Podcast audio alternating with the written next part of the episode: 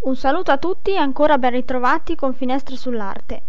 Quella che state ascoltando è la quinta puntata ed è incentrata sui Carracci, tre pittori che alla fine del Cinquecento cambiarono il corso della storia dell'arte facendo da tramite tra il manierismo e il barocco e introducendo un nuovo modo di intendere il rapporto tra l'allievo e il maestro. Non a caso, come sottotitolo della puntata, abbiamo scelto tre pittori per un'accademia, come prima domanda a Federico Giannini, nostro esperto di storia dell'arte, che come sempre è qua con me, vorrei chiedere come era strutturata una tipica bottega di un pittore prima che i Carracci rivoluzionassero i metodi di insegnamento. Salve a tutti e bentrovati. Sì, le botteghe dei pittori prima che i Carracci rivoluzionassero i metodi di insegnamento. Allora, eh, queste botteghe erano un po' come le botteghe degli artigiani, cioè c'erano dei piccoli gruppi di pittori, di scultori, comunque di artisti che lavoravano tutti in collaborazione ed erano diretti da un maestro. E questo maestro affidava degli incarichi a questi pittori, scultori e artisti, i quali imparavano copiando il lavoro del loro maestro. L'artista non era visto come un intellettuale e questa concezione della bottega, la bottega vista un po' come un'impresa più che come una scuola, era eh, una concezione tipicamente medievale e eh, nel Medioevo e nel Rinascimento poi ci sono state tante botteghe strutturate in questo modo a Firenze soprattutto, ma poi anche in tutta Italia e i Carracci rivoluzionarono proprio il modo di concepire la bottega che da impresa diciamo diventò proprio eh, una specie di scuola. In che modo i Carracci cambiarono il rapporto tra l'allievo e il maestro?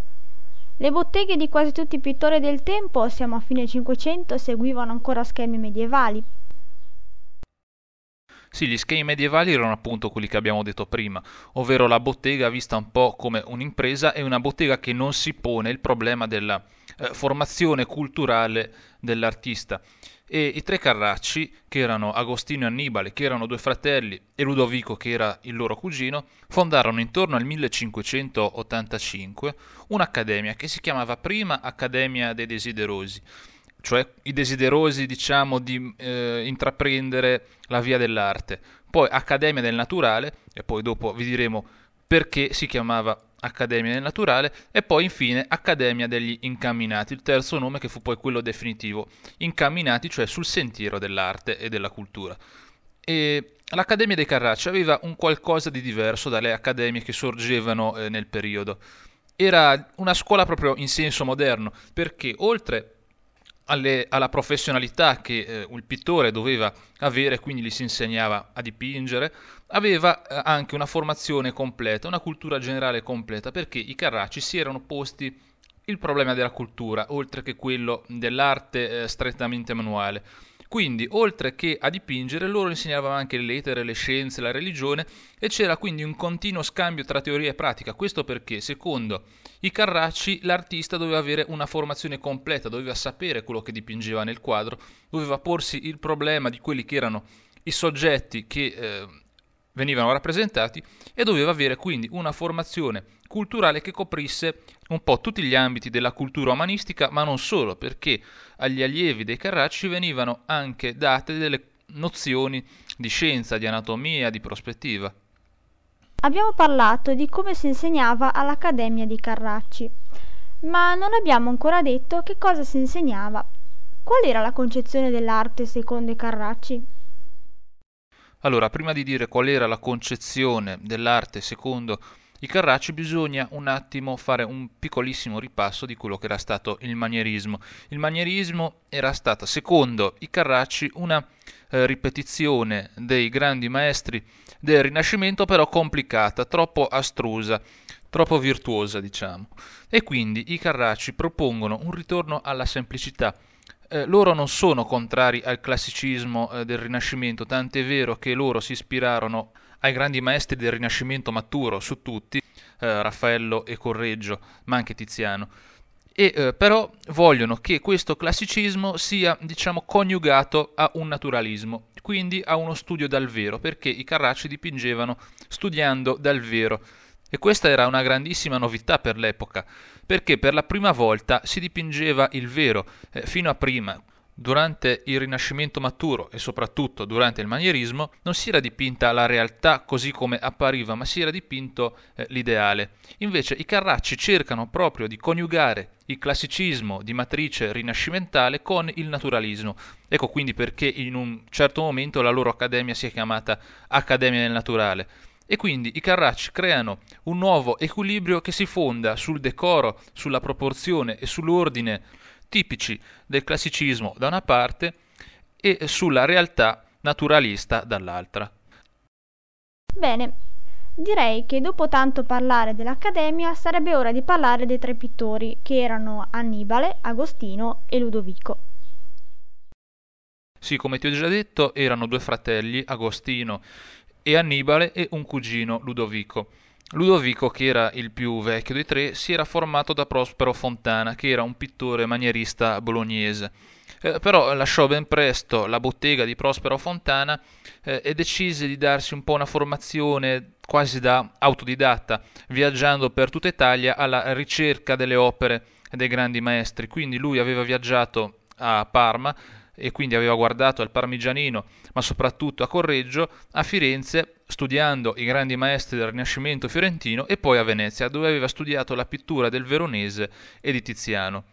Formazione del tutto simile aveva avuto poi Annibale, anche lui era stato un allievo di Fontana e poi aveva viaggiato anche lui a Venezia, a Firenze e comunque in gran parte d'Italia. Agostino invece era il meno innovativo eh, dei tre.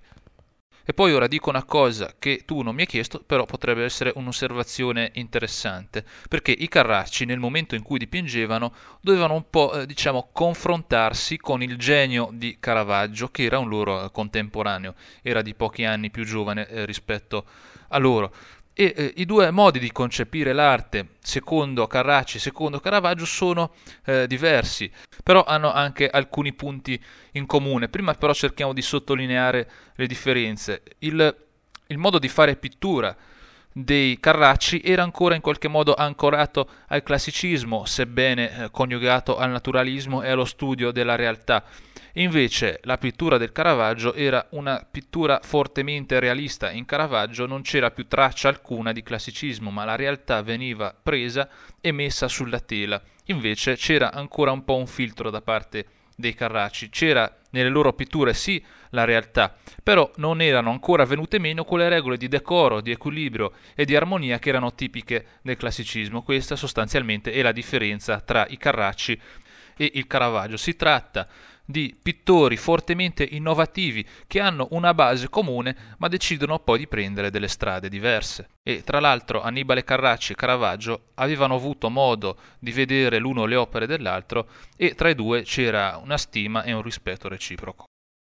Cerchiamo di individuare le caratteristiche di ognuno dei tre pittori, magari facendo anche qualche esempio riferendoci a opere importanti.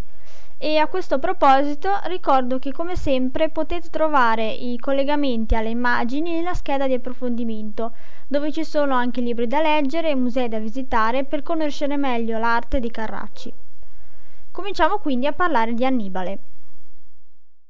Era il più giovane dei tre, era nato nel 1560, ma forse è anche stato il più importante perché è stato il più innovativo dei tre, il più estroso e il più rivoluzionario, tant'è vero che alcune volte, non spesso però, si allontanava un pochino dai canoni della pittura ufficiale e ne abbiamo un esempio in alcune opere importantissime. Per esempio c'è un'opera del 1584 o 85 che si chiama Il Mangiafagioli ed è conservata a Roma. In questa opera vediamo un uomo, presumibilmente un contadino, che eh, mangia un piatto di fagioli e che con una mano tiene ben stretta una mh, mm, pagnotta. È un esempio di come Annibale Carracci rappresenta in modo assolutamente fedele e anche crudo la realtà, come si evince anche da un'altra opera importante dipinta nello stesso anno, nel 1585, e conservata a Oxford, è La bottega del macellaio, e si tratta di un'altra opera in cui la realtà viene presentata anche in modo abbastanza crudo, con questi quarti di bue che pendono dalla bottega e che sono rappresentati in primo piano, oppure uno dei bottegai che con una mano tiene ferma una capritta e con l'altra impugna un coltello pronto ad assestare il colpo all'animale. E poi comunque vediamo tutta una serie di personaggi indaffarati, chi pesa la carne, chi la sistema, poi vediamo una vecchia in secondo piano e un alabardiere sulla sinistra. E questi dipinti con questa pittura di genere anticipano un po' un tipo di pittura che si eh, svilupperà nell'Ottocento. E comunque va detto che Annibale Carracci è stato anche un pittore capace di quadri fortemente classicisti per esempio c'è una Madonna col bambino e San Giovannino insieme a San Giovanni Evangelista e Santa Caterina d'Alessandria che è conservata alla Pinacoteca Nazionale di Bologna, la, Pinato- la Pinacoteca Nazionale di Bologna dove è conservato un importante nucleo delle opere eh, dei Carracci. E poi soprattutto una sua opera importante che ci fa vedere quanto fosse grande la sua cultura, la sua conoscenza della mitologia, ma anche la sua aderenza alla realtà e la sua abilità come pittore ufficiale è il Trionfo di Bacco Arianna, che è un affresco che è stato eseguito a Palazzo Farnese a Roma intorno al 1600. E in questo affresco sono rappresentati Bacco e Arianna, i due protagonisti assoluti della scena, seduti su due carri. E intorno a essi vediamo tutta una serie di personaggi dipinti in modo abbastanza naturalistico, ma rispettando comunque quei canoni di proporzione, di decoro eh, che erano eh, dettati dal fatto che questa opera era un'opera mitologica, quindi un'opera che doveva essere fortemente classicista.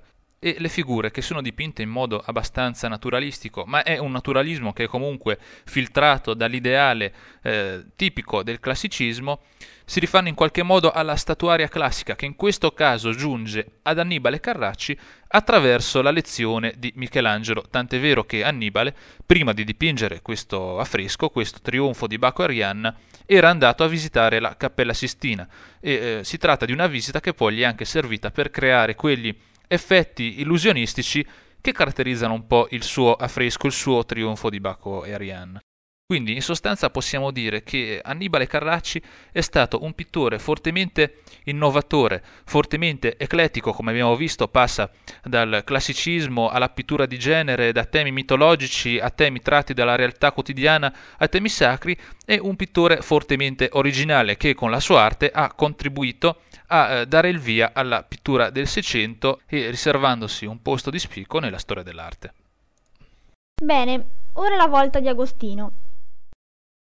Sì, Agostino era nato nel 1557, quindi era leggermente più anziano di Annibale e dei tre era il meno innovativo, come abbiamo già detto, ma era anche il più colto e il suo è un ruolo eh, più che altro eh, teorico. Eh, perché la sua cultura era vastissima, quindi era un po' un punto eh, di riferimento all'interno della, della, dell'Accademia dei Carracci. E il suo modo di eh, fare arte era eh, quello un pochino più eh, tradizionale forse, ma era un modo di fare arte fortemente eh, teatrale e delle sue opere qua eh, ne voglio ricordare in particolare due. La prima è La Comunione di San Girolamo, che è un'opera del 1592 circa e che si trova a Bologna nella Pinacoteca Nazionale.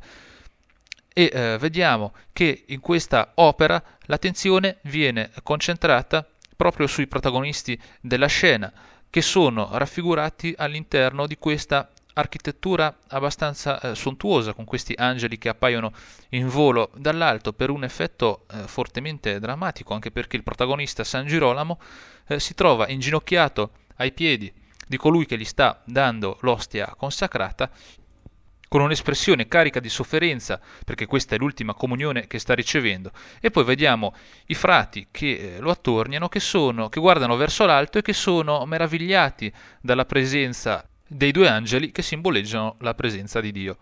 E poi l'ultima opera che, di Agostino che volevo ricordare è l'Assunzione della Vergine, che si trova anch'essa a Bologna nella Pinacoteca Nazionale e attraverso questa opera, così come da quella che abbiamo analizzato in precedenza, ma da questa si nota un pochino di più, si evince tutta l'influenza della pittura veneta, in particolare di quella di Tiziano e di quella di Veronese, sull'arte di Agostino Carracci in questo caso, ma dei Carracci in generale. Si tratta di un'altra opera fortemente teatrale, fortemente drammatica, eh, che ci fa vedere tutto l'interesse che Agostino aveva per il colorismo tipicamente eh, veneziano. Molto bene, ora ci rimane da parlare solo di Ludovico.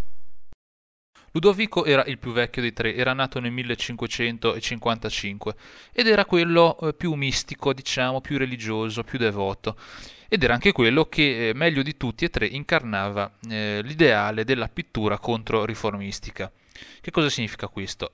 Allora, bisogna innanzitutto precisare che nel 1582 un importante cardinale, Gabriele Paleotti, aveva scritto un trattato che si chiamava Discorso intorno alle immagini sacre e profane. E in questo trattato Paleotti diceva che l'arte, l'arte della controriforma, doveva tornare alla semplicità, doveva essere un'arte facilmente intuibile da parte degli osservatori, quindi un'arte fortemente contraria alle complicazioni e ai virtuosismi tipici del manierismo. Poi doveva essere un'arte tale da suscitare sentimenti di pietà, sentimenti religiosi in chi guardava le opere.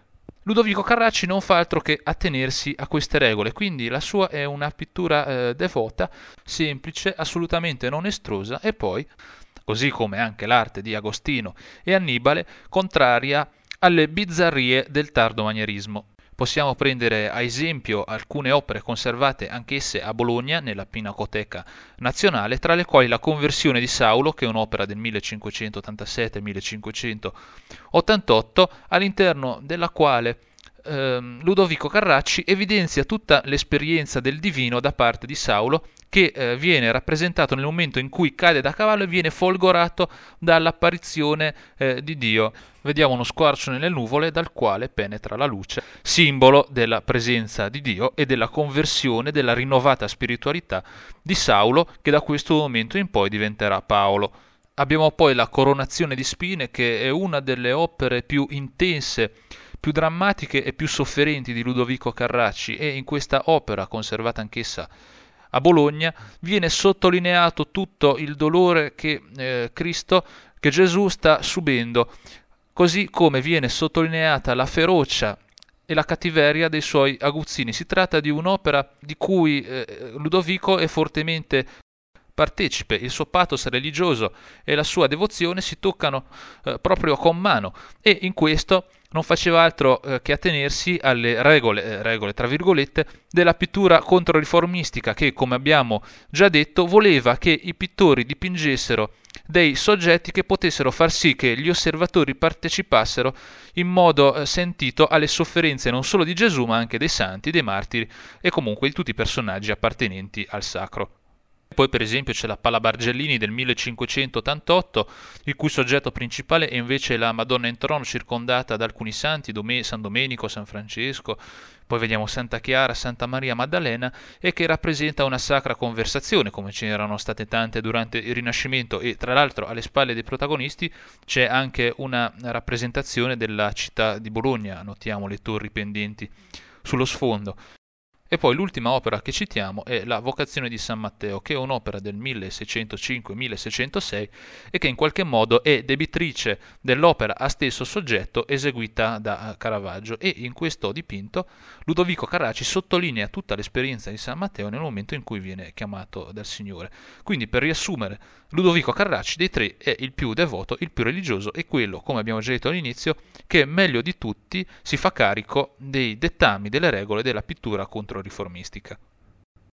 Bene, ora sappiamo più o meno quali erano le concezioni di tutti e tre.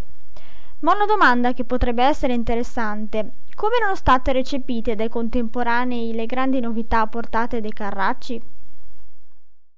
Inizialmente l'arte di Carracci era stata un po' criticata, soprattutto da parte di pittori più vecchi, ma poi comunque i contemporanei recepirono le loro novità eh, positivamente. Le loro invenzioni, le invenzioni di Carracci furono ammirate soprattutto per la grande carica di innovazione, per la grande novità e per eh, la bellezza, ovviamente. I Carracci erano di Bologna e furono quindi continuatori di una grande tradizione. Sì, i Carracci furono continuatori di una grande tradizione. Bologna era una città molto importante per la pittura e la tradizione bolognese era cominciata già nel Trecento con Vitale degli Equi e con i giotteschi bolognesi, era poi continuata nel Rinascimento, nel 4 e nel 500 con alcuni nomi importanti come Francesco Francia, Lorenzo Costa e Amico Aspertini. Poi il manierismo, manie- durante il manierismo abbiamo Prospero Fontana che era stato il primo maestro di Ludovico Carracci e di Annibale Carracci, abbiamo poi anche altri nomi, per esempio quello di Bartolomeo Passerotti e poi quello eh, di un fiammingo che si era trasferito in, mh, mm, a Bologna ed è poi importante perché è stato un po' un rivale dei Carracci, era Dennis Calvert che aprì una bottega a Bologna e eh, vantò eh, due allievi importanti che poi passarono entrambi all'Accademia dei Carracci ed erano Guido Reni e il Domenichino.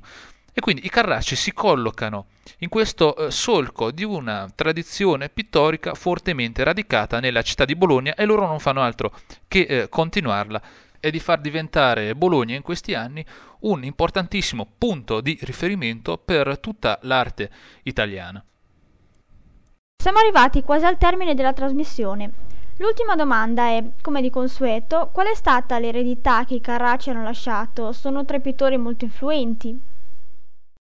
Eh beh, eh, l'influenza dei Carracci sull'arte successiva fu assolutamente notevole. Furono eh, i pittori che diedero il via non solo al classicismo bolognese del Seicento, ma anche in qualche modo all'arte barocca insieme a Caravaggio. E eh, tra i loro allievi ci furono poi dei pittori importantissimi, abbiamo già citato Guido Reni e il Domenichino. E tra l'altro il Domenichino passa all'Accademia dei Carracci in una circostanza abbastanza eh, simpatica diciamo perché era un allievo di Calvert e questi l'aveva scoperto mentre stava copiando alcuni eh, disegni di Agostino Carracci, quindi lo aveva cacciato dalla bottega e il Domenichino eh, era passato in questo modo all'Accademia eh, dei Carracci. E poi comunque eh, abbiamo già detto come Annibale anticipi un po' la pittura di genere dell'Ottocento e invece Ludovico era stato eh, un punto di riferimento in gioventù per Guido Cagnacci che abbiamo già trattato nella prima puntata e quindi gli ascoltatori ricorderanno eh, qual è stata l'influenza che Ludovico Carracci ha avuto eh, su Guido Cagnacci. Molto bene, e anche per questa puntata siamo arrivati alla fine. Ancora grazie a Federico per averci introdotto all'arte dei Carracci. Un'introduzione che ci auguriamo potrà servirvi per poter approfondire le conoscenze sulla pittura dei tre artisti con una visita a qualche museo dove si possono ammirare le loro opere. Ricordo infatti che la nostra trasmissione non è altro che un invito a conoscere e a gustare l'arte, così come ricordo che attraverso la scheda di approfondimento della puntata potrete trovare i collegamenti alle immagini, oltre a una lista di libri da leggere e di musei da visitare. Bene, per oggi è tutto, io e Federico come al solito vi salutiamo e vi diamo appuntamento alla prossima puntata, nella quale affronteremo l'arte di Paolo Uccello. Un saluto dell'Aria Baratta. E da Federico Giannini.